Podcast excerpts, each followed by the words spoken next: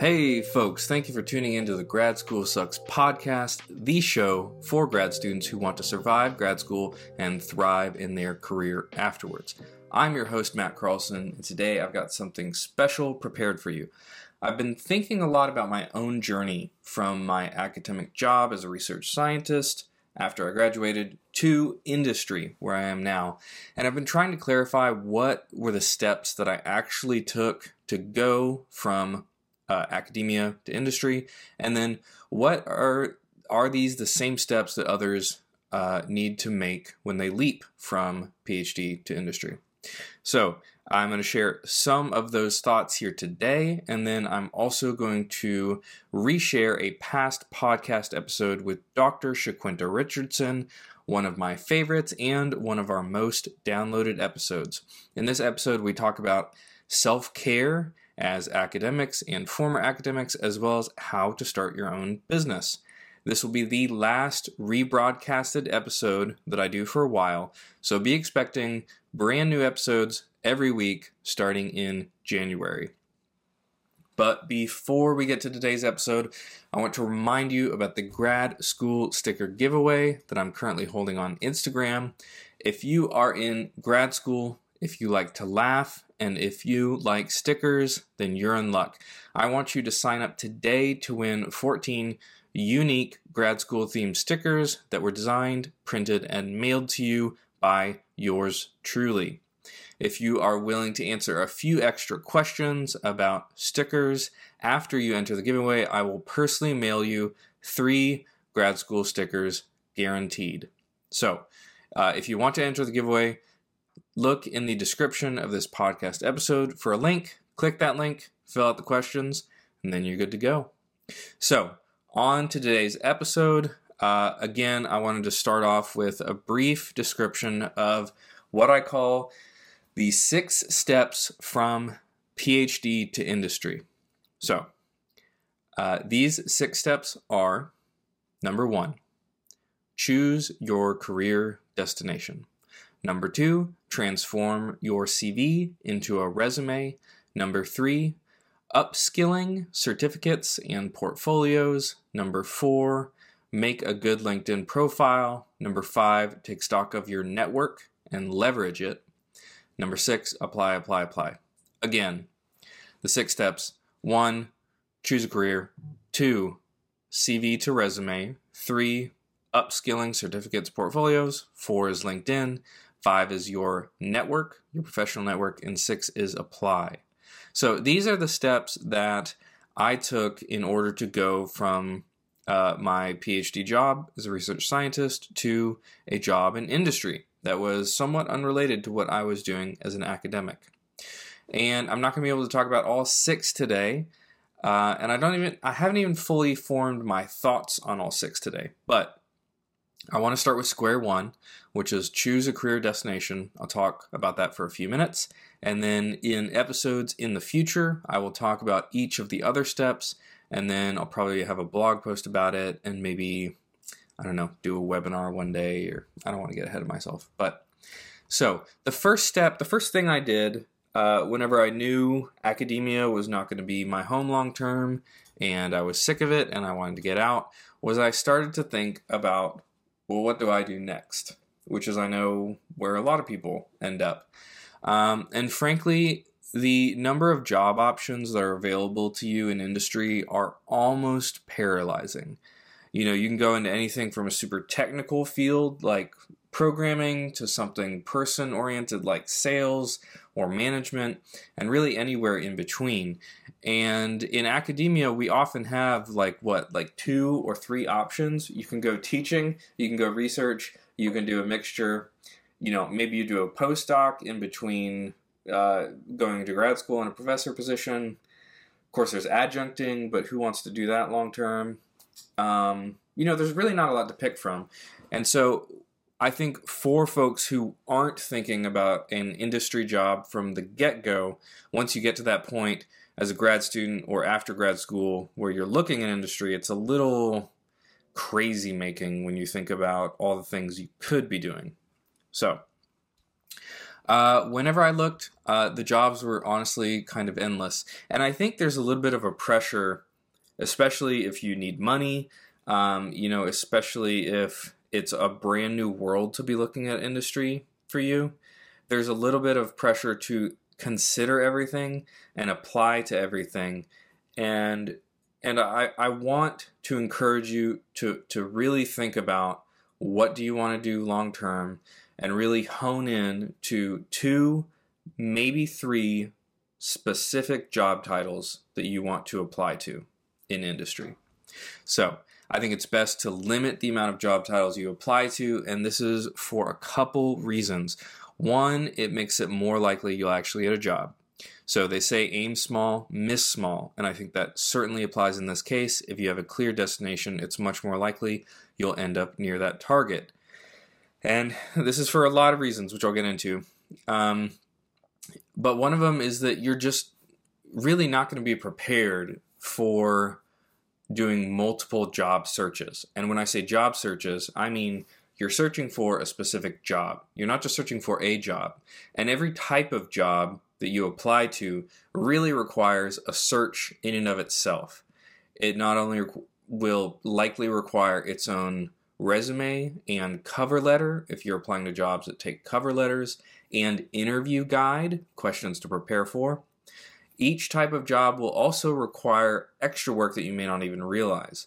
So, an example is that recruiters are often looking for um, candidates who have who use insider language in their industry. That's something that a recruiter will hear and say, "Oh, this person is kind of like woke to what we're doing in this field."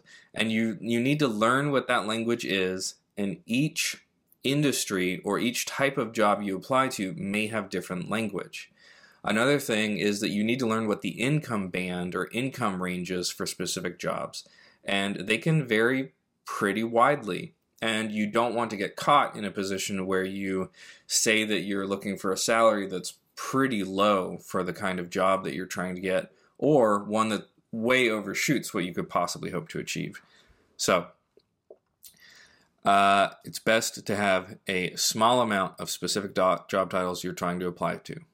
Another reason is that it's uh, less work. You know, like I said before, you're going to have to make resumes and cover letters that are focused on each kind of job and if you exhaust yourself with making 15 different kinds of document packages for each job, you're going to lose your enthusiasm and you really need to be able to maintain that high energy, uh, both emotionally, but also the high cognitive um, just awareness that it takes to do job interviews because job interviews are exhausting. Uh, let's see what else we got. The, the last part is that um, when it comes to picking a specific job, the reason I think you should pick a specific job and go for it instead of applying widely or getting stuck in analysis paralysis is that in the long run, it might actually not matter what your first job is. So just pick something and go for it. You know, in my own search, I think I ruminated far too long on choosing an industry to go into. I spent a lot of time preparing to go into that industry and uh, making sure that I had all the things on my resume ticked off that I needed to. And uh, guess what? The longer it went on, the more my enthusiasm went down. And then ultimately, the industry I got into, once I actually was in the job doing it, wasn't necessarily something that I saw myself doing 5, 10, 15 years down the road. So I think I think it does matter what job you get, but when you think about getting a job in industry, it's so much different than getting a job in academia. I had a professor at UGA that his professor job there was the job he got right away out of grad school, and he never left that job. And I think when we think about getting that tenure track job and kind of being like hunkered down at a university for life, uh, we kind of translate that thinking into thinking about industry jobs.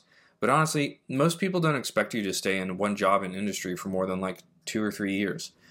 And so I don't get bent out of shape over picking what job you're going to go into, but also don't get stuck in analysis paralysis because really you just need to break into industry that that first job is going to be the hardest one to get.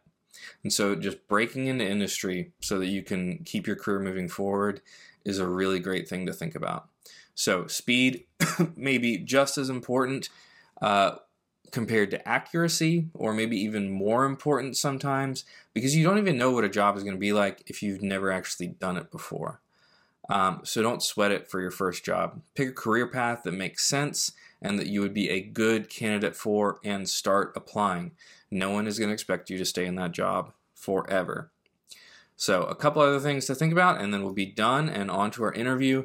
The first thing is consider choosing two or three job titles that are complementary to each other. So, for instance, I was looking at data analyst and data scientist positions uh, originally when I was doing my job search, and they are pretty related. Data analyst is more on the actual analyzing end, data scientist is more on the like back end warehousing of data, data pipelines. Uh, preparing data for data analysts to mine, that kind of a thing. But both require like knowing how to code, knowing statistics, um, knowing how data applies to business outcomes and how it can influence decision making. And the industry language is pretty similar. So, uh, the one difference is though, data scientists make a lot more and it's considered a more advanced position. So, I was kind of diversifying my risk by applying to data analyst jobs, which are more likely to get, which is the job that I did end up getting, and data scientist jobs that are more advanced, pay a little bit higher, much less likely to get straight out the door. So, that wraps up the first step on the uh, path from PhD to industry. And now that you are thinking about what specific job titles that you want to prepare your heart, mind, and resume for, uh, now that you know the destination, the next step of the journey would actually be transforming your CV into a resume. But we're going to cover that next week. So, uh, again, the six steps to uh, PhD to industry, choose your career destination, which is what we went over today. Number two is transform your CV into a resume. Number three is upskilling, certificates, and portfolios. Number four is make a good LinkedIn profile. Number five is take stock of your professional network and leverage it. And then number six is apply, apply, apply. So uh, that is all from me for today uh, we are going to go into our interview with Shaquinta. Uh, this one is one of the one of the first five interviews uh, that I did, and honestly, it was a great one. Um, I really love Shaquinta as a person, and I'm so glad that I am friends and colleagues with her. And I'm so glad to be able to share her journey and her wisdom with you today. So, without further ado, let's get to the interview. Dr. Shaquinta Richardson. And in January, we'll have brand new episodes. So stay classy, grad students, and see y'all next time.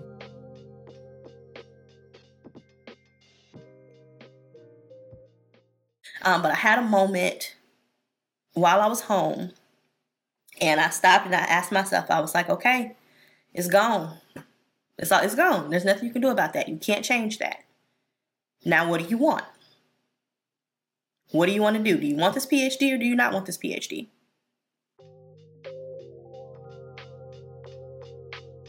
Welcome to the Grad School Sucks podcast, where we believe that your life and career after grad school should rock. I'm your host, Matt Carlson, and today I'm talking with my good friend, Dr. Shaquinta Richardson. Shaquinta is a badass of a human being. She's currently a licensed marriage and family therapist practicing out of the state of Texas, and previously she was faculty and clinic director at a master's level therapy program. Shaquinta is also a sought after life coach who works with high achieving black women to develop balance and boundaries, as well as craft routines and mindsets around self care. Today's episode is pure gold. Shaquinta and I start off talking about how she grew up in poverty and saw education as the way out of bad circumstances. She discusses the trials she faced in getting through grad school and becoming a faculty member, including financial uncertainty and racial discrimination. We chat about why she chose early on to not pursue a career in research and why she decided to start a business around bringing self care practices to other black women. Quick note today's episode does have some swearing in it, including F bombs. If you've got kids, coworkers, or others around and you don't want them to hear that kind of speech, I suggest you find some headphones. Anyway, I'm so excited to be able to bring you my conversation with Shaquinta today. Be sure to stick around to the very end of the episode to hear Shaquinta's responses to our bonus questions. Without further ado, let's get to the interview.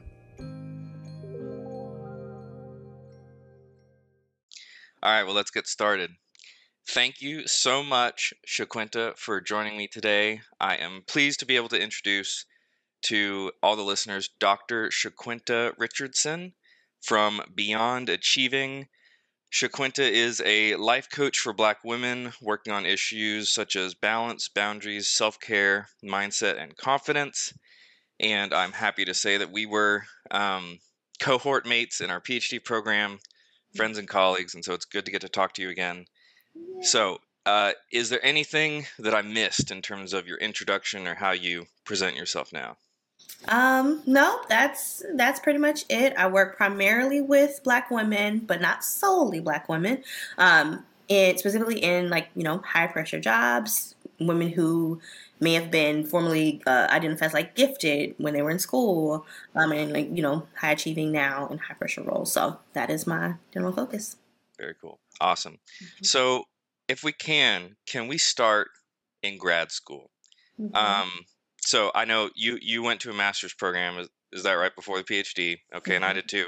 And then we met at the PhD. But what made you go into your master's program for counseling or marriage and family therapy. Is that correct? Mm-hmm. Mm-hmm.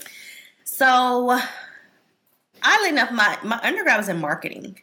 So I went into corporate America right out of college. Realized fairly quickly that that was absolutely not the path for me, and so I had to figure out another path and, you know, started to do some, you know, searching, some researching, some soul searching, um, just to see what it is that I really wanted to do. And looked at my current role and the things that I enjoyed the most about what I was doing had nothing to do with my actual role. It was connecting with people, it was building relationships, it was helping others through the transition and the adjustment of being where we were.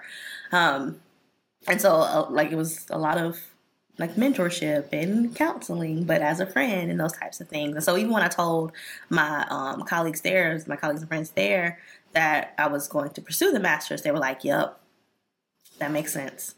So yeah, it's just like you know, really figuring out what it is that I wanted to do. I was really interested in learning about relationships.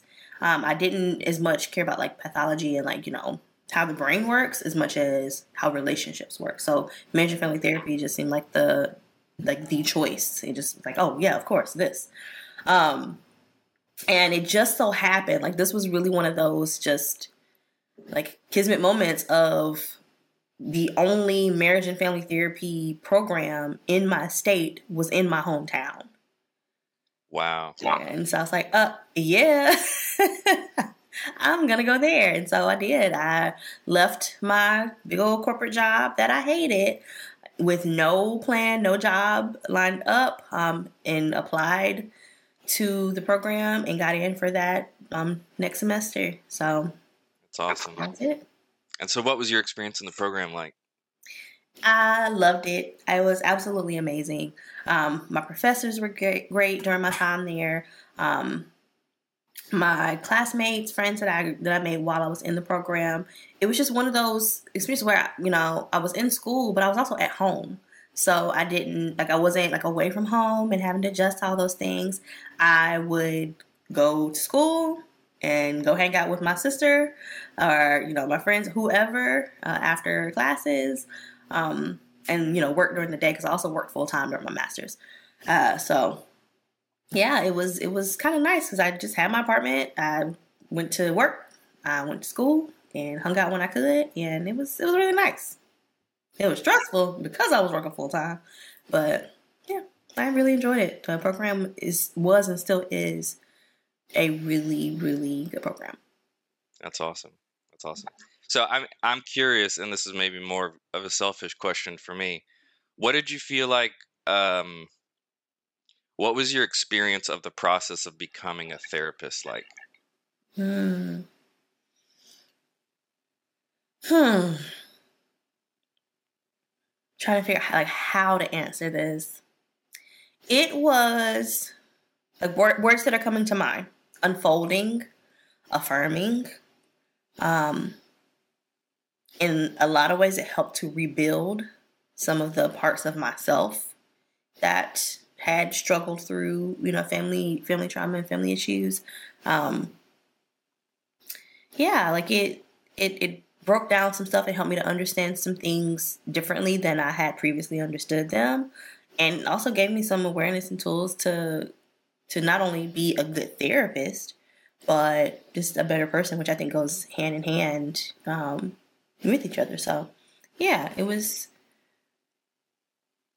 like deeply, deeply transformative. Try not to yeah. like use the like cliche words, but that's what that's what it is. Shit. yeah, no, I hear that. So when when during your masters did you go straight masters to PhD? Mm-hmm. Okay, when during your masters? Bachelor's and masters, but I went straight through masters. Okay, when during your masters did you know you wanted to do a PhD? After the first year, um, yeah, after the first year, and some of it was my professors telling me that I should.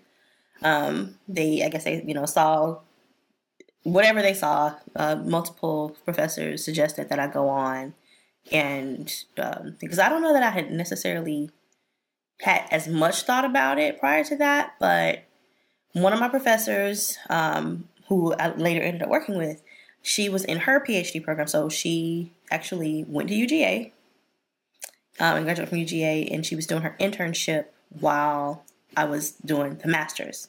And so, kind of, that was a connection there. Um, and then we had one black professor, and she was an adjunct professor in the program. And she was probably the only person I had met to that point, or yeah, like the only black therapist that I had met to that point that had a PhD. Like I had, of course, I had professors in college that had PhDs, but like the only black professor in the program who had a marriage and family therapy PhD. And so I was like, oh, this is a possibility as well. And then our director of the program also saying, you should think about this. And because they knew that I was doing work with people with disabilities and that I was like passionate about that, um, I had created like a, a partnership between my job and the program to be able to provide therapy for people with disabilities. So like I essentially cre- like created that partnership that they still have to to, to this day. Um, and so I guess they you know saw that, that passion and knew that there were was more to do with that. So yeah, yeah after that I was like, why not? Yeah. And so what were you what were you like envisioning the PhD would do for you or what were you envisioning you do after the PhD? No, you just Honestly, I don't even know. At this point because it has changed so much, like the the level of awareness and knowledge that I have about the PhD now, because it's changed so much. I'm like, what the fuck was I thinking? Is it okay with me? because? it's like, what was I thinking? Um, because some of it is when you are you know, you grow up poor, you grow up in certain neighborhoods, you grow up in certain, you know, areas and ex- with experiences, they tell you education is your ticket out. That's how you're going to, you know, get out of poverty. That's how you're going to get out the hood. That's how you're going to get out of these places. And I bought into that. I absolutely bought into that of, okay, I ain't got, I'm not athletic. I can't sing. I can't dance. I got academics, so I'm going to do it. That's to be my ticket out. Um, and so it's like, you know, I need to go to, I need to get my PhD. I don't know what this actually means. I knew professors because I've been in college. That is the extent. I didn't really understand, and grasp, oh, a PhD is a research degree. People said it, but I didn't know what that meant. I didn't like, I didn't really know what they were saying. I heard the words, but I didn't have context for them. Um, and so, honestly, I don't know what I thought it was going to do for me, but it wouldn't, it didn't do what I. Mm. right. right. Okay. So you, uh, you applied, did you apply only to UGA? I applied only to UGA. I remember you saying that. Yeah. Mm-hmm, mm-hmm. Um, I was also of the mind, like, if I'm going to do this, because I knew I did know it was going to be hard. That was one thing when people said that, like, I took that and I knew it was going to be hard. And so I said, if I'm going to do this, I'm going to do it at the place where I want to be so that I can be near my family. And because um, also my sister, I found out my sister was pregnant during the um, the process of No, I found out she was pregnant before I even applied, I think. So I know I wanted to be close by. I had godchildren that um, didn't know me that well because I was away, you know, in other places when they were, you know, when they were getting older. And I didn't want that for my niece at the time. So I knew that if I'm going to do this, I'm going to do it my way. I'm going to do it at a place that I want to be, where I can get back to my family. Um, I liked that program. Um, I had, you know, looked at the professors and stuff, and because I had like six, seven different schools that I had looked at, but none of them spoke to me like UGA did. So I'm not going to apply to places I know I don't want to be at. I'm just not doing that. And I would be okay with not getting in at all and not pursuing this if that was like if that was my my path. So it's either this or go straight into the workforce. Yeah. So you got into UGA, mm-hmm. and then you moved to Athens. Mm-hmm. We all met. We started classes. What was that that that transition like? That process? Mm-hmm. It was interesting. It was interesting. So I, and I don't even know how much of this you know, but I went early because I needed, like, I went to school. I started that summer before our actual program started. So I came and I took some classes just so I could get the refund to be able to help with my bills because I wasn't like I didn't have enough money to to make the transition. So I came early for the sole purpose of getting a refund check to be able to yeah, to to function financially um, because I also had to finish my master's program because at that time we graduated from we graduated in July, not in May, in my master's program. So there was that overlap in the summer. Um, but because of some ways of financial aid, my the way that my aid would work in my master's program, the cutoff and the timing didn't work out for me to be able to get the financial aid to to take me through the summer. So I had to start UGA early. I don't know if that made sense, but yeah. Um, so I went there. I got connected with um, um, over the summer. So got to hang out with some people during the summer. Made some connections. Met some other people. Met Megan. Some other people in the department. Um, and yeah, the summer was cool. Like it was. It was it was cool. It was fine. Um, I had everything I needed done for my master's program, um, and so it was just waiting for graduation and then waiting to start our program officially in the fall. Um, so that summer, smooth sailing. That semester came, met all y'all, and like you know that was cool. Large cohort. It's like okay, this is this is different. You know, whatever, whatever. Um, but then, yeah, like I said, I don't know how much you know about this, but the first semester was extremely rough for me financially. And so I had the financial strain on me to, and I don't even remember what it was like academically, um, like for the most part, because that was my biggest stressor. Um, but I do remember being in our class, in one of our classes, and getting so pissed off because we were talking about we were talking about something, and the professor, white male professor, um, was talking about how certain you know behaviors are the reason why um, black men are in prison. And I, do you remember this at all? This was first semester. And yeah, the conversation essentially, uh, the connection that was being made was because of corporal punishment. That's why black men are in prison because they're violent. Okay, I don't remember.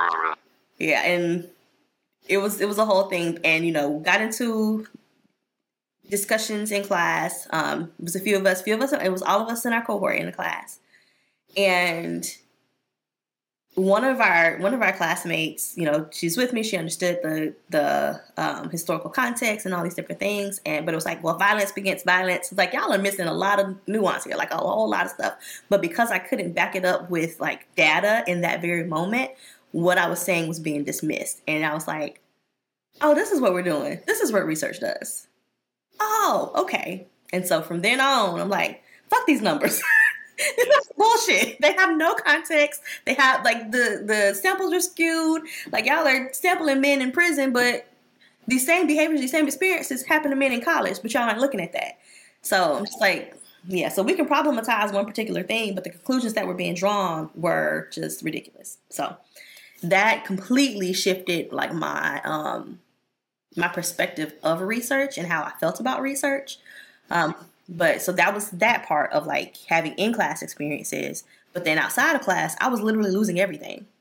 Everything that I had worked for over the past, you know, a couple of years, rebuilding myself after um, leaving my corporate job.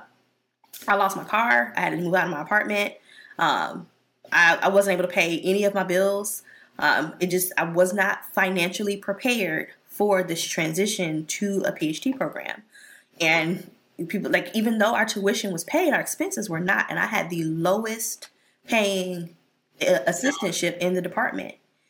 And so, yeah, like I I struggled significantly that first semester just trying to pay my bills. So I had to move out of my apartment um in like November of that semester, November, December of that semester, um, maybe even October. I don't know. I can't I can't remember the timeline.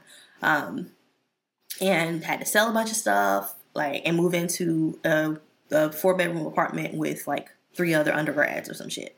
It was not fun. I don't think I knew any of that. Uh huh. Uh huh. Yeah. And like you know, my um, couple like you know, like few few professors knew what was going on and they did what they could to help. So I do appreciate that. Like they were they actually rallied and and did what they could to help. Like come up with a plan. They set me up with one of the part one of the professors in the financial department to come up with a, a plan of action to at least get me stabilized. Um, and then, yeah, that was that was my first semester. First semester, jeez. Yeah, fun fun. Wow. Okay. Well, what happened next? Yeah. Um. And then, so after that, I you know got to we were on uh, winter break um, ended the semester, you know, did did fine, got through the classes, all that good stuff. Um, and then I had a moment over the break where, cause I, I had, I was gonna leave. I was gone. I was like, I lost all my stuff. I hate this. These people racist. I don't like it. I'm out. I had applied to like 40 jobs, like 40 different, like that might be an exaggeration, but it was at least 20 mental health jobs. I applied to a bunch of jobs. I was out. I was gone.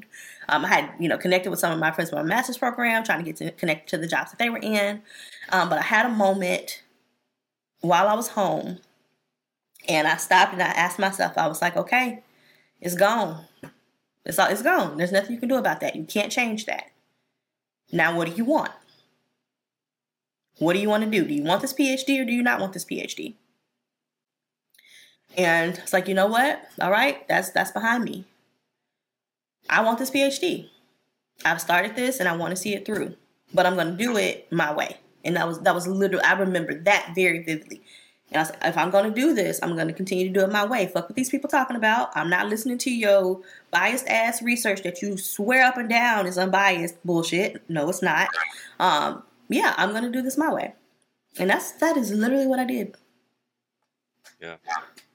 So the next few years were great. so because y'all were y'all were publishing y'all asses off, y'all were doing all this research for hours and hours and hours. I was like, no, no, I'm not doing that. Because first of all, y'all are paying me shit. I'm over here eating ramen noodles and soup and shit on a regular basis, and you think you're gonna get all of my time and energy? I'm not doing that. I'm going home this weekend. Oh, I got something big do. I'll get it done. It'll get done. But I'm going home this weekend. I'm going to see my niece. I'm going to see my sister. I'm going to whatever event this is, and y'all can work on that.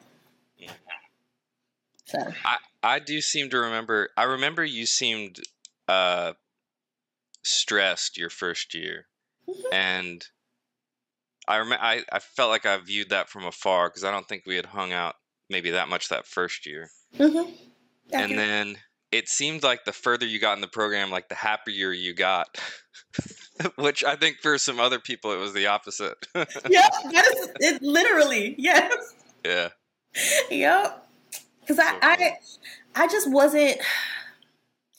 I had gotten to the point I was like, if this doesn't happen, like if I leave this program, I'm gonna be fine.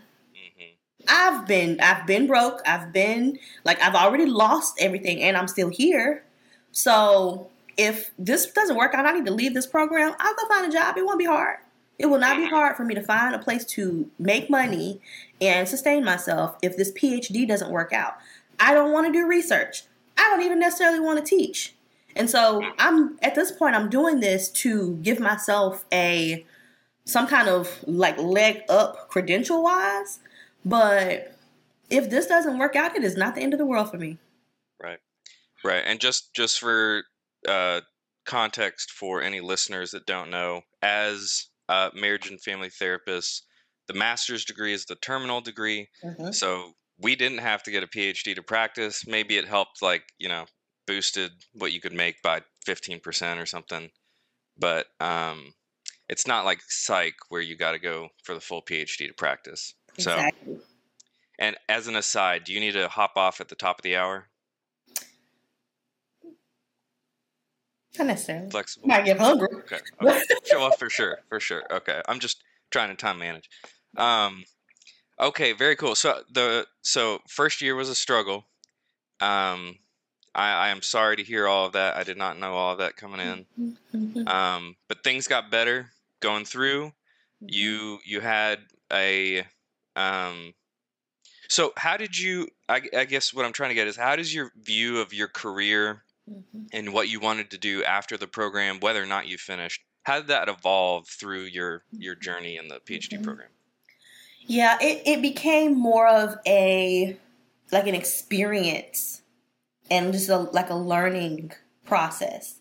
Um, I stopped looking at the PhD as like my ticket out or excuse me as like a even a next step to like this like ideal like role in my career like that like i didn't even have that i started looking at it as i'm gonna get all of the experiences that i can um figure out like you know like learn understand deep more deeply about this world and like people relationships like so the extent of research if you will was not to become a tenure track research professor it was to have a deeper understanding of this world and people and how we work and in relationships and all those things.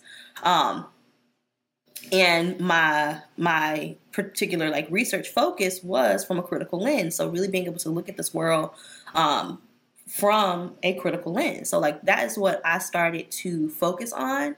And if you remember, like part of my journey was like going to like getting to do presentations in Australia.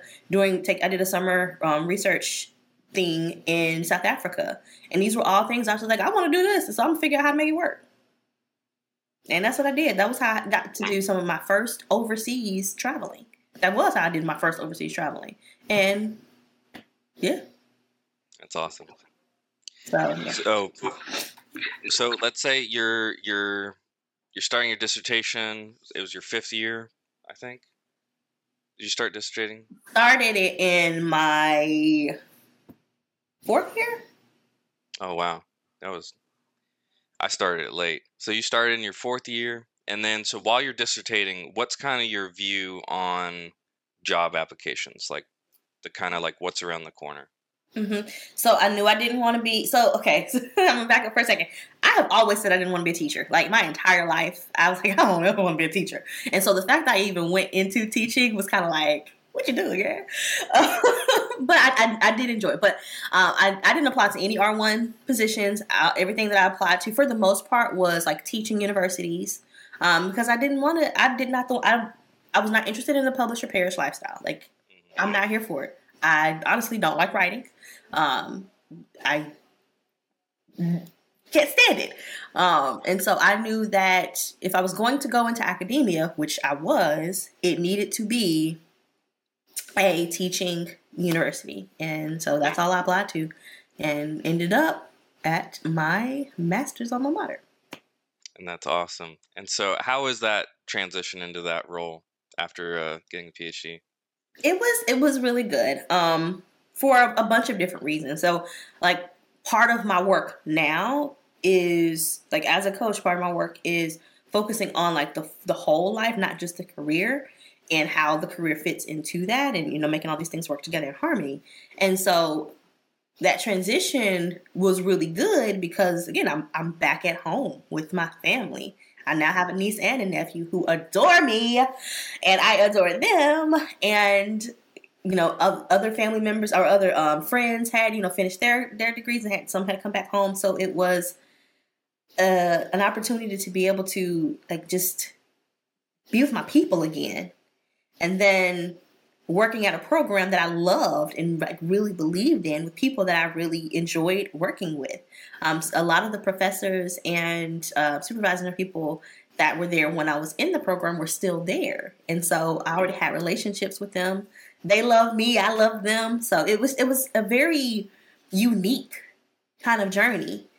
Uh, but again, I have been very intentional about doing things that feel good to me along the journey and building relationships that feel good. And that absolutely impacted how I was able to move post degree. It wasn't, you know, these these difficult transitions um because I kind of did what I wanted. yeah, and I, I I just didn't have a lot of fear about um, like a lot of fear and angst about making these types of decisions. Well, what if if you do this, you'll get pigeonholed into this, and you'll I don't want that shit anyway. Somebody else told me that's what I'm supposed to want, and so it's, it's very easy for me to make those kind of decisions and say this is what I want, and so I'm gonna I'm gonna go that way. So it was it was a beautiful transition to answer the question. That's awesome. And so you were there for was it a year, two years? Two years. I was there for two years. Um, now it was it was a rocky two years because of students. I'm just gonna be real about it. I had some amazing students. I had some amazing, amazing, amazing students, and I had some issues with students that weren't amazing at all.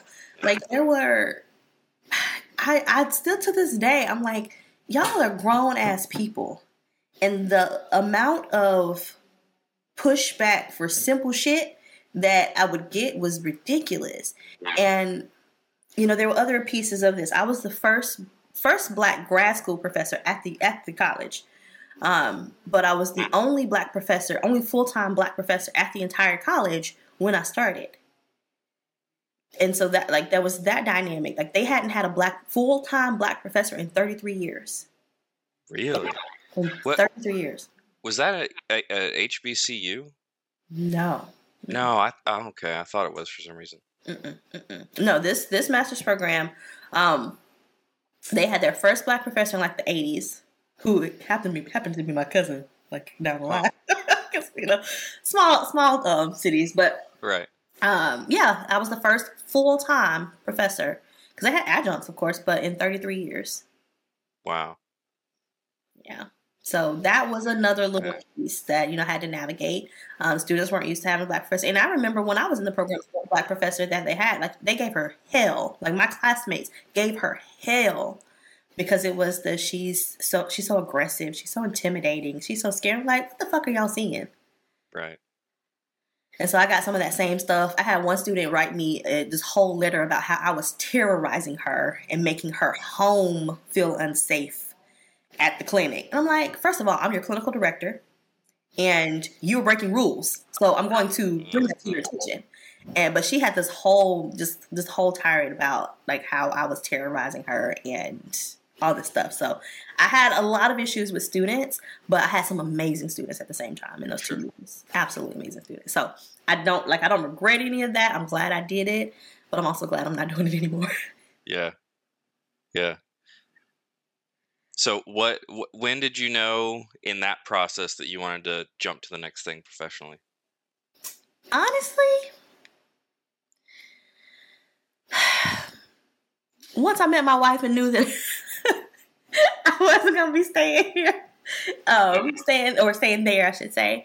Um, quite frankly, there is a possibility that if I'd never met my wife, my now wife, that I could have still been teaching there um because i didn't i didn't hate it.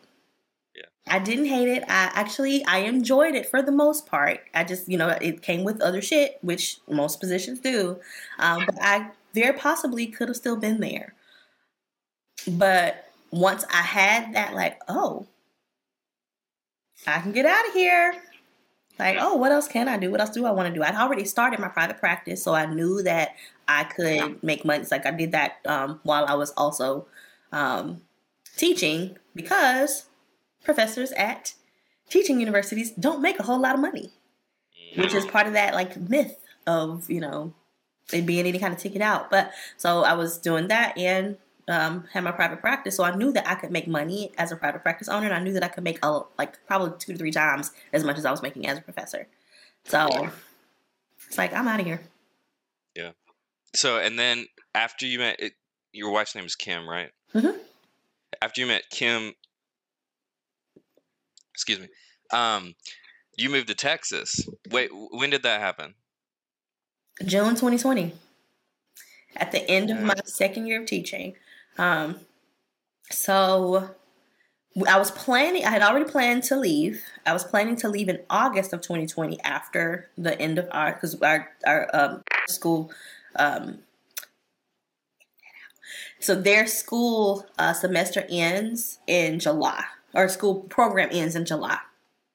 And so um, I was going to leave in August, but the pandemic hit in March. And so everything shut down, everything went online. And at that point, I was like, why, why wait till August if I'm working remotely anyway? And so I went ahead and moved in June and taught. Um, I did adjunct through the summer. Yeah, I jumped through the summer um, for like supervision and other stuff. Uh, like one, maybe one other class. I think I might have been all in class. Um, and then went back for their graduation. And then I was done at the end of July. Yeah, and so you you basically had to restart your practice too, right? Moving Nope. states. Nope. Oh, because were you doing a remote? virtual. That's the other part of Okay. it. I didn't have Okay. to change anything. So when I had already started doing a little bit of telehealth, like I had maybe one client that I was doing, one two clients I was doing telehealth with already in my private practice, and so I had to shift everybody to online. But you know, and like maybe only you know a couple didn't come because they didn't want to do online, but you know now everybody got to do it. But then so yeah, I was able to continue my practice. I didn't have any interruptions. And I like my practice is still active in South Carolina. It's primarily active in South Carolina. I have my Texas license, but the majority of my client load is still in South Carolina. So that that was actually a benefit more than anything. Very cool. And so when did you uh start the beyond achieving, start getting into life coaching, that kind of thing? So that actually happened before I left as well. So that actually started okay. in South Carolina too. Um, but it started in like April. So the pandemic had just hit. It had just started, and I had done a like a group coaching program to get started with it. So I have a friend of mine who was also a coach um, who introduced the introduced the idea and um, was kind of helping me get get started. So I started that like end of March and like launched my first um, program in April of 2020. And so I had already had my practice for a year at that point, and then introduced coaching a year later. Um, and yeah, it's it's been yeah, active since then. So what attracted you to, to coaching uh as opposed to just continue to do traditional psychotherapy, hmm which I know you still do as well. hmm So, what I was noticing, even in therapy, a lot of the clients that I was seeing in therapy, they were coming. They were, it was a lot of black women in my private therapy practice because I was also still doing a, a fellowship at a um, community clinic. But on the private practice side, a lot of the clients were black women who were quote unquote high achieving black women in these you know great jobs experiencing a lot of stress and burnout um, but feeling you know overwhelmed like they can't you, you know take breaks they can't take any time off they can't do any of the things that would is clear that they need. Um, and so i started to look at that more uh, closely and recognize that this is a specific need that not that not that these clients don't need therapy but there is a specific way of thinking and a specific um like like process that's happening that I wanted to be able to focus on like like I wanted to specifically be able to focus on. So that's how I was I was I was like seeing the need through my therapy practice. Um but I like therapy wasn't it wasn't able to address all of the things that were happening. So yeah, I started thinking about like how can I help these women what can I offer? What can I do? And coaching was the natural answer to that. And so I started with self care coaching and really helping Black women specifically develop like self care regimens and practices, strategies, systems to kind of shift how they're using their time. Um, addressing different like mindset barriers and things that like ways that they're thinking about because like we you know you've heard this before of how we're always told we have to work twice as hard to get half as much and that is so deeply ingrained in the like just in the the, the, fabric of our bodies um and our minds that it leads to some very harmful practices in like decision making and fear based types of uh, decision making within like and among black women. So yeah, I just wanted to address that specific issue. Uh, perfectionism is another big part of that. Um, lack of boundaries is another big part of that. And so yeah, I wanted to be able to address that specific thing without the honestly like the limits of therapy. Like there's some things I just I couldn't I couldn't do as a therapist that I can do as a coach. And I am still very clear and specific. Like if I see clients need therapy, a lot of my clients work with a therapist as well to address, you know, those those mental health issues. Um, but yeah, there was a specific need to focus on these things that therapy wasn't wasn't addressing. Absolutely. And so I so I've followed your content for I don't know, year, two years maybe. And it seems like self care is one of these big themes that comes up and you focus on. And I, I remember when we were grad students, you had some very intentional like self care practices and you would you would talk about them and I it uh I, I don't think I'd ever thought to think about self care like intentionally as a Mm-hmm. thing. Um and so what what has self-care meant to you not just like recently with the coaching but just kind of like across your life? What is what what does self-care stand for? Hmm And thank you for thank you for bringing that that back to my awareness because I I know that I've been doing this work like with myself for a long time, and I'm very very uh, it's, it's very important to me that I practice what I preach and that I'm not just saying things because they sound good or regurgitating what somebody else has said on the internet.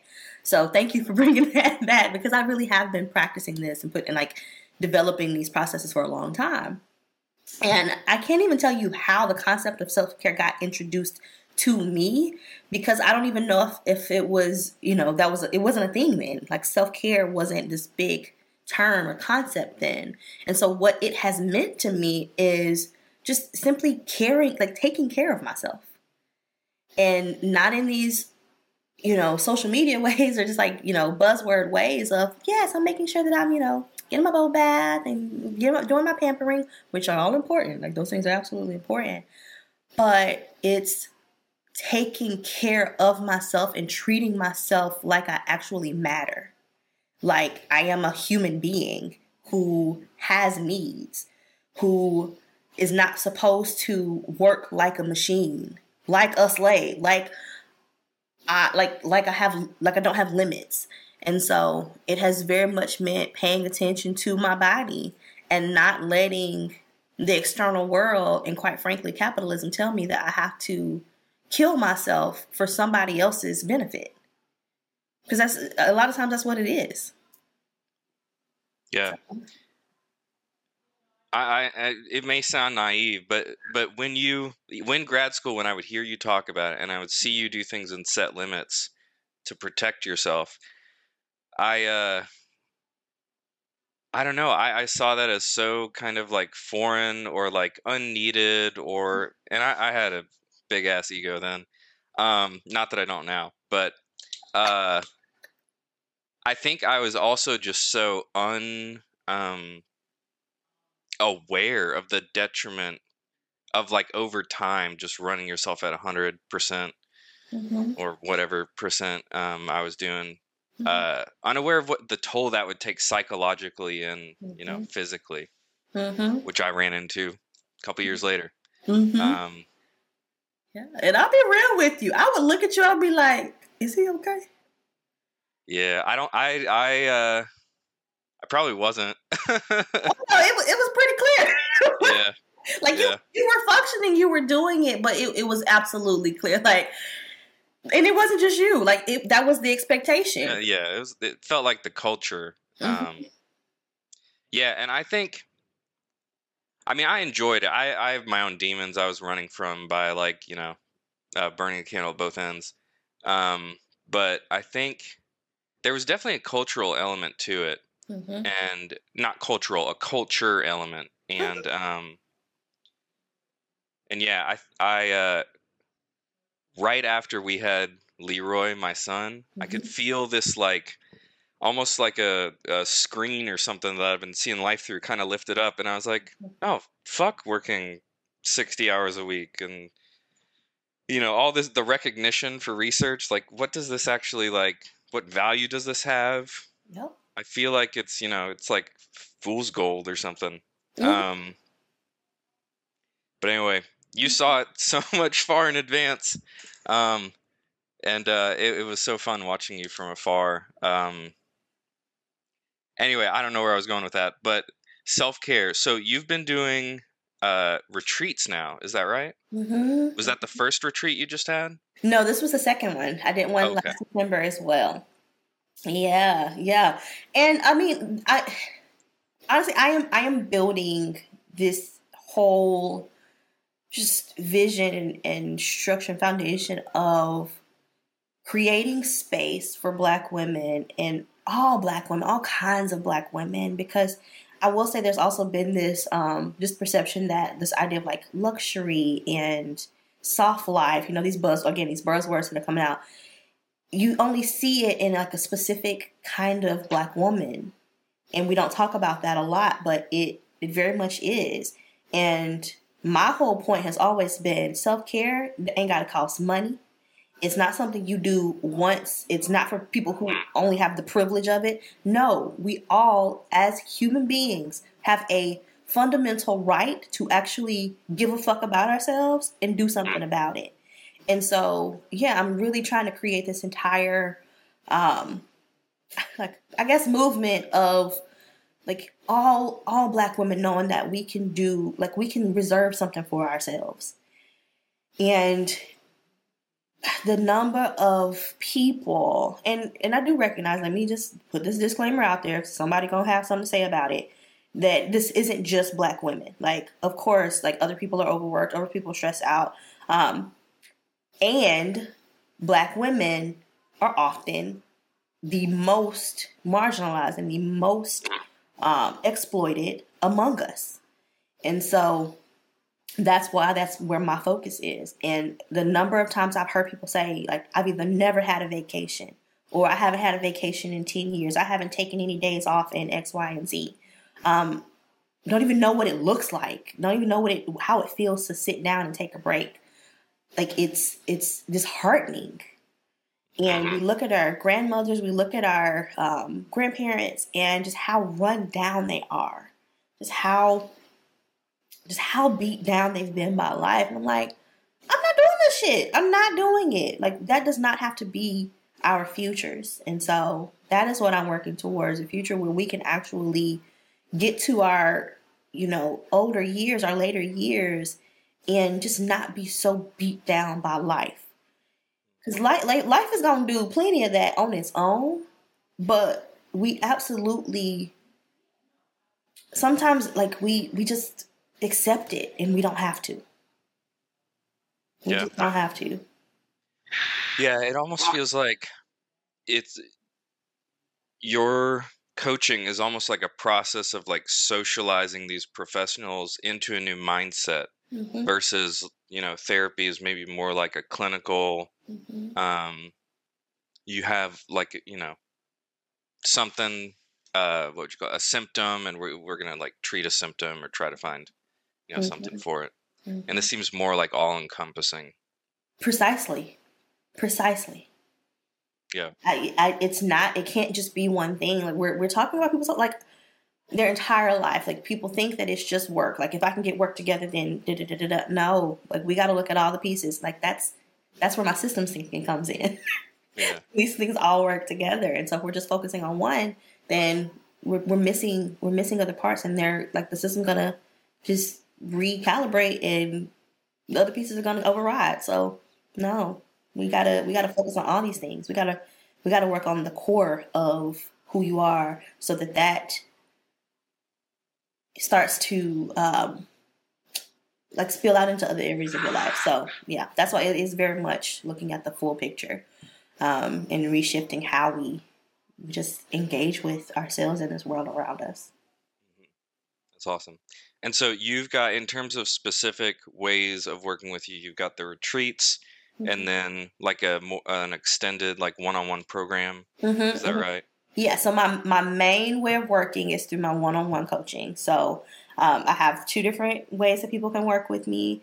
Um, it's either on like a monthly retainer. It used to be like a 12 week program, but I noticed that people were extending their time, wanting to continue working. So I make it, it's a 12 week, um, it's a monthly retainer that has a minimum of three months. So, um, cause that's the other thing I don't, I don't do ad hoc sessions. I don't do one-on-ones or like one-off sessions anymore because I'm trying to create meaningful, sustainable change over time.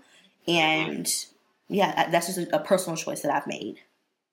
Um, so people can work with me for a minimum of three months, or they can do my six month experience, which is a specific, like we lay out a, a specific plan um, and work through that plan, the individualized, personalized plan over the six months. It includes me actually coming to their location and doing some in person things as well. Um, and that's, I would say now, more people are choosing to do that than the month monthly retainer um, just because it, it is so focused and so um, yeah, just intentional about in the six months, we're going to work on this, this, this, this, and this. We're going to transform these areas of your life, and here's how we're going to do it. Very cool. And so, before we transition to the last part of our conversation, how can people learn more um, or follow you? Mm-hmm. Where would you direct people to? So, primarily, I would direct you to my Instagram um, to engage with me more. Um, it's Dr. Shaquinta, Dr. Period Shaquinta on Instagram. Um, I do, you know, some lives and things like that. I do what one of the things I do is called Monday Morning Mindset, where I go live and we just kind of, you know, prepare for our week, prepare for our weeks mentally, um, get intentional about our weeks, take back some agency over our time and our days.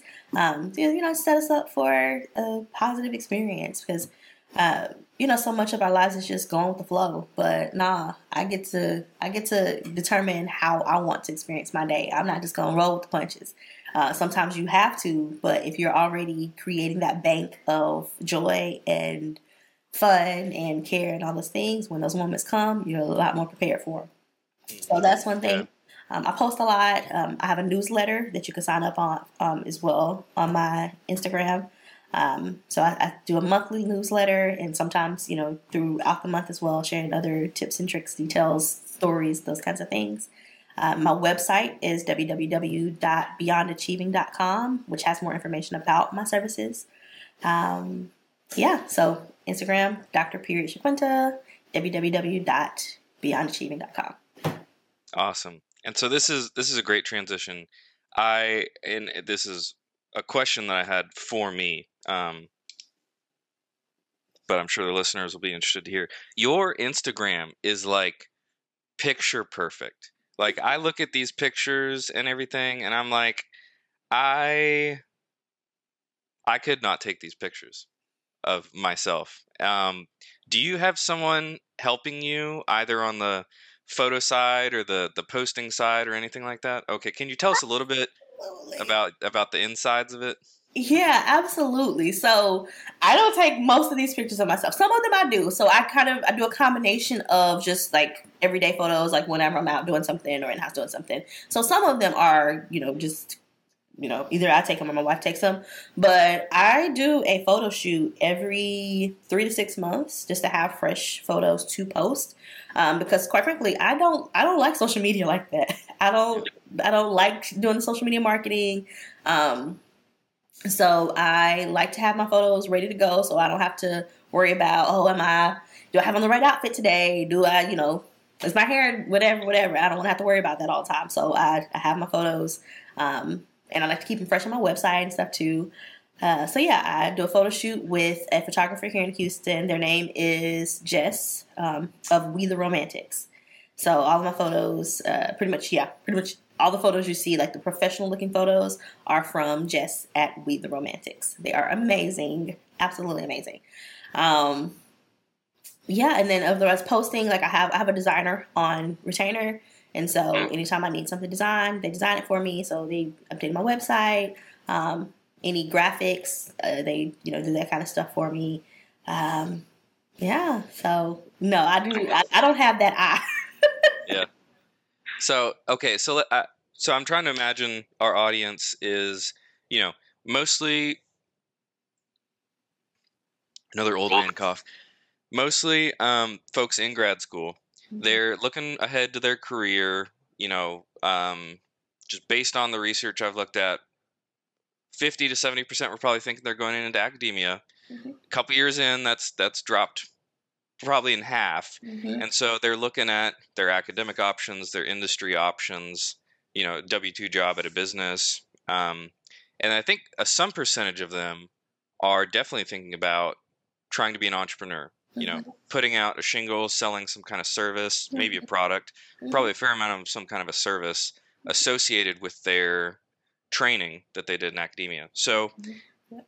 what what advice, what would you tell people who are thinking about stepping a toe in the water, trying to get something out there. What what should people be thinking about in terms of building a business off of their expertise? Mhm. Figure it out what it is you want to do and why, and go for it. Like, don't let any any like any thing that's just like I can't do this or this doesn't make sense or whatever the case. Like, just put it out there. If you have something that you think will help people, then share it. Let people let people see what it is that you have to offer and decide whether they want it or not. You show the value in it, what, whatever it is. Help under help people understand why it is important, why they need to do whatever it is, and go do the thing. That is what anybody has done. All this shit is made up. All of it's made up. All of it is made up. All of it. Make some shit up, put it out there, and do your thing. Like mm-hmm. most of the time when things don't work out for people it's because they, they gave up now Yeah. the, the, there's a very small percentage of things that like nobody need that or this don't make no sense but people pay for the weirdest shit like so like just do it and don't let your fears and your doubts and that those inner critics tell you that you can't do something if it's something you want to do if it's an idea you have it's a way you want to help people figure out how to put it in front of the people who need to see it and do it. Mm. That's it. All right. Well, that that answers it. I'm going to start that Foot Finder account. Do it. Look, I'm here for it. Do whatever, do whatever you need. Because the reality is like so much of what we have decided we want is because somebody told us that that's the path that we should take. Mhm. But then we get there and we're like, why isn't this working out? It's because it's somebody pa- else path that they either did take or didn't even take, and they told you to do it. No, learn to listen to yourself. Learn to figure out what it is that you want, and that takes like giving yourself actually space to listen. So many like I understand, you know, some of us have things that come up when we sit in those quiet, moments that feel uncomfortable and we don't like it. But if you can sit through that discomfort long enough to actually get to your voice, that is what makes all the difference to being able to make decisions with clarity, decisions that feel in alignment with who you are and what you want, and you don't le- you aren't left feeling so much resentment and stress and strife and struggle because it's not you. Mhm. But that takes courage. It's true. It's very true. So, what what would you say to grad student Shaquinta if you could go back? You know, if she's worried about her career, or worried about her future, would you give her wisdom? What would you do? Quite frankly, I tell her keep going. Yeah. You you were doing it. What what you thinking? How you thinking? You are on the right track. Keep going. Like I, I don't regret a single thing. I look back, there there's not a single thing that I would want to I mean, like something small maybe, but there's not anything that I would want to have done differently. I remember one day in class, we, we had class, and I was just fed the fuck up. I was tired, I was stressed out, I had some other stuff going on, and I just walked out of one of our classes. I just walked out in the middle. and even that, like, professor called me afterwards, and I was like, I ain't got nothing for you. I have nothing for you. I, I'm not gonna try to make up no shit, no explanation. I called somebody, said, "Come get me. I can't stay here," and I just left class and I went home. And I don't, I don't regret those types of things, those ways of listening to what I needed in any particular moment, because those ways that I showed love to myself. Because I have to take myself through all of these experiences. I have to take myself through the next role and the next role and the next role and ain't nobody else gonna make sure I'm okay if I don't make sure I'm okay. So just remember that, like we sacrifice so much of ourselves for whatever, and it doesn't. It it rarely returns the dividends that we think it does. Yeah. So so what would you say to grad students right now who are looking at their career options moving forward? They're weighing, like I said before, academia, industry, mm-hmm. maybe some some side hustle or, or a mm-hmm. business they want to start. Do you have any advice for them in terms of navigating the next year or two of their career? If something doesn't feel right, if something doesn't settle in your spirit, you're like, I don't want to do this, but I but I have to. No, you don't. No, you don't. And unless like now, take care of yourself. You know, make sure that your basic needs are met. You know that that of needs here. But don't do something just because you feel like you feel pressure from somebody to do it. You feel like that's what they expect of you or whatever the case. If there's something that you want to do that that isn't in alignment with that, then figure out how to make that happen. Um, disappoint people. Nobody ever died from disappointment. They will get over it, but you might not. So or you know, you might might take you a little longer because you got to deal with the everyday of whatever decision you're making. Let them be disappointed. So yeah, so you just don't do anything that doesn't feel like you like truly want to be there. Yeah, go for the things that you do. I could have saved myself some bruises if I would have known that back then. Should have talked to me. Should have. Should have talked to you more. All right, Shaquinta. Um, there any anything else on your mind Do you want to share? Any closing thoughts or plugs you want to give? Mm, for the grad students, just relax. Just allow yourself to not take it all so seriously. I know it like everything's feel everything feels so like high stakes when you're in the weeds of it feels like so much pressure to crank, crank, crank, do, do, do. Release yourself of some of that pressure. You're still going to get there. If you still want to get there, you're still going to get there. Because the reality is, and love you, Matt, but uh, I I got the same places they did doing it the way that I wanted to do it. Mm-hmm. Hey, I think I graduated sooner, didn't I? Probably. Making more money too. I think it did, yes. Um, so don't be afraid to walk your own path. Seriously, like don't be afraid to walk your own path because I, I promise you it will be that much more worth it. You can say, you know what, I did this and I'm actually a whole person on the other side of it. Hmm. Well said. Wise words. Well, Shaquinta, I am so glad that we met in grad school. I'm so mm-hmm. glad we are friends. Yeah. I'm so glad you came on here and talked. It was uh, it was great chatting with you. Me too. Me too. Thank you for having me. Of course, I'm sure we'll do it again sometime. Yeah. All right. Uh, uh, final plugs. All right. So on Instagram, mm-hmm. it's Dr. Shaquinta. Mm-hmm. And your website is www.beyondachieving.com. Mm-hmm. You've got coaching. You've got, do you have a retreat coming up? Another retreat schedule? Mm-hmm. So, oh, I, what I didn't say about the retreat the retreat is typically for my clients only. Oh, for sure. Um, Okay. so they're not open retreat. So yeah, they're just for my clients. Yeah. Hey, that's awesome. All right. Well, thank you so much for coming, Shaquinta. I'll talk to you next time. All right. All right. Bye. Folks, thank you for listening to the Grad School Sucks podcast, where we believe that your life and career after grad school should rock. I loved getting to catch up with Shaquinta for this episode today.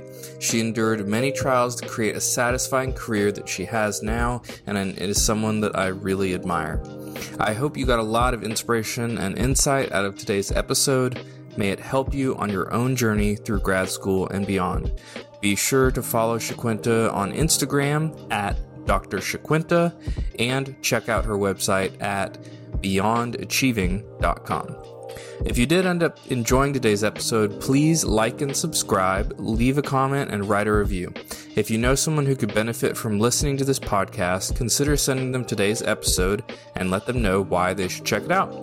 And if you're listening to today's episode and not watching it, you can try out the video version of our podcast on our YouTube channel.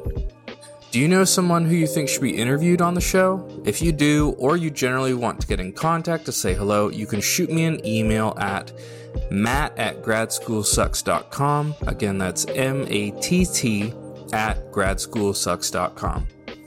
Lastly, if you've been loving the soundtrack that plays at the beginning and end of our podcast episodes, well, that makes two of us. The musician who crafted this tune is a highly streamed lo fi artist named Ocha. He has several albums of instrumental lo fi and electronic music that's perfect for study sessions. You can find him on Spotify under the name Ocha, that's O C H A. Go check him out next time you need some music in the background. As always, I'm your host, Matt Carlson, and I look forward to bringing you another great episode next week. See you then, grad students. So, Shaquinta, what is your superpower? My superpower. Hmm. So the, the funny thing is, I I've actually thought about this before, and the answer keeps changing. so I think my superpower is um, the ability to to see through the fog, to see through the bullshit, to see through whatever is presented, and make sense of like what is beyond that. Um, so a little bit of I don't know. Love it. I don't know. Well, Love it. Vision. we'll call it. Mhm. Yeah. If you could be an animal, what animal would you be? Ooh. Mm. Okay. My old answer to this used to be a white tiger, a white Bengal tiger, hands down, just because they were beautiful and really powerful. And yes, but honestly, like really, I like to be a dog in a bougie household. Yeah. Mm-hmm. I hear that. You know, getting all the good food, Good life. the snuggles, good life, bathe in the sun. hmm I want to be well taken care of little puppy, little dog. Love it. All right, last uh, softball. Uh, if you could retire anywhere in the world, where would you want to retire? Ooh. Hmm. Hmm, that's hard. Probably Mexico. Mexico. Why Yeah. Mexico? It's the place that I've one been the most and have enjoyed the most, and feel like there's a lot of just food, sun, beaches, the vibes, like top notch. Very cool. Very cool. Mhm. All right.